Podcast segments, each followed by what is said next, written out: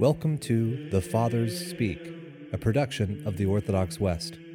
Each day, Father John Fenton reads a selection fitted to the Western liturgical calendar from one of the Fathers of the Church.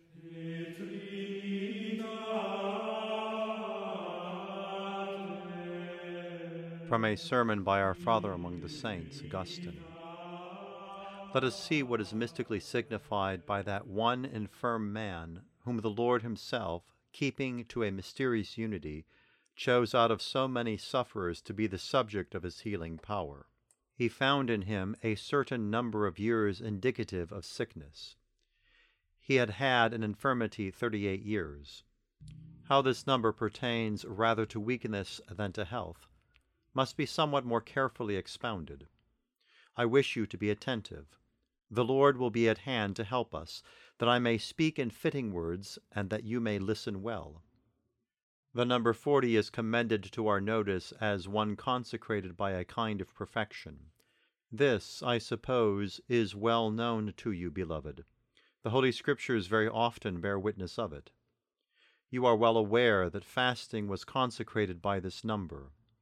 For Moses fasted forty days, and Elias the same and our Lord and Saviour Jesus Christ himself fulfilled this number by fasting.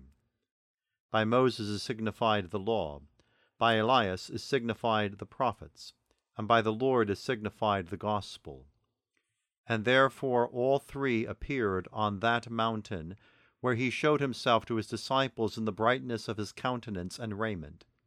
For he appeared in the middle, between Moses and Elias, even as the gospel receives testimony from the law and the prophets. And therefore, whether it be in the law, or in the prophets, or in the gospel, the number forty is brought to our notice in the matter of fasting. Now, fasting, in its large and general import, is to abstain from sin and the unlawful pleasures of the world, and this is the perfect fast, that denying ungodliness and worldly desires, we should live soberly and justly and godly in this present world. What reward does the apostle attach to this fast? He goes on to say, looking for the blessed hope and glorious coming of the great God and Saviour Jesus Christ.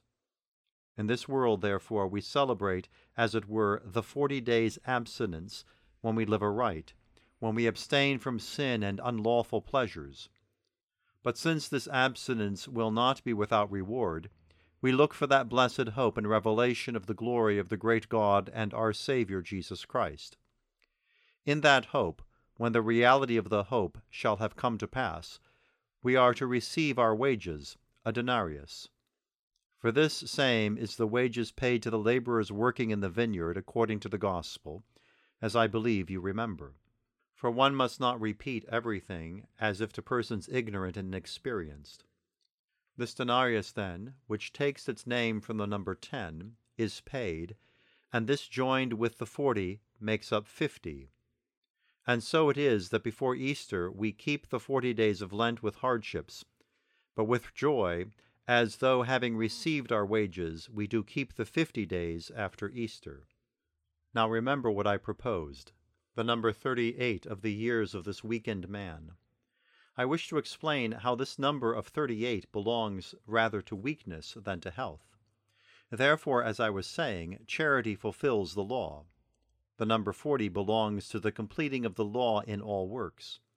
But in charity there are two commandments commended to us Thou shalt love the Lord thy God with thy whole heart, and with thy whole soul, and with thy whole mind and thou shalt love thy neighbor as thyself. On these two commandments depend the whole law and the prophets. With good reason did that widow place in the offerings of God two mites, all she had. With good reason did the innkeeper receive for the sick man who had been wounded by robbers two pieces of money, that he might restore him to health. With good reason did Jesus spend two days among the Samaritans, that he might confirm them in charity. For by this number of two, since it signifies something good, the twofold duty of charity is especially commended. If then, in the number forty is contained the perfection of the law, and the law cannot be fulfilled but by the twofold precept of charity, why do you wonder that this man was sick, who was short of forty by two years.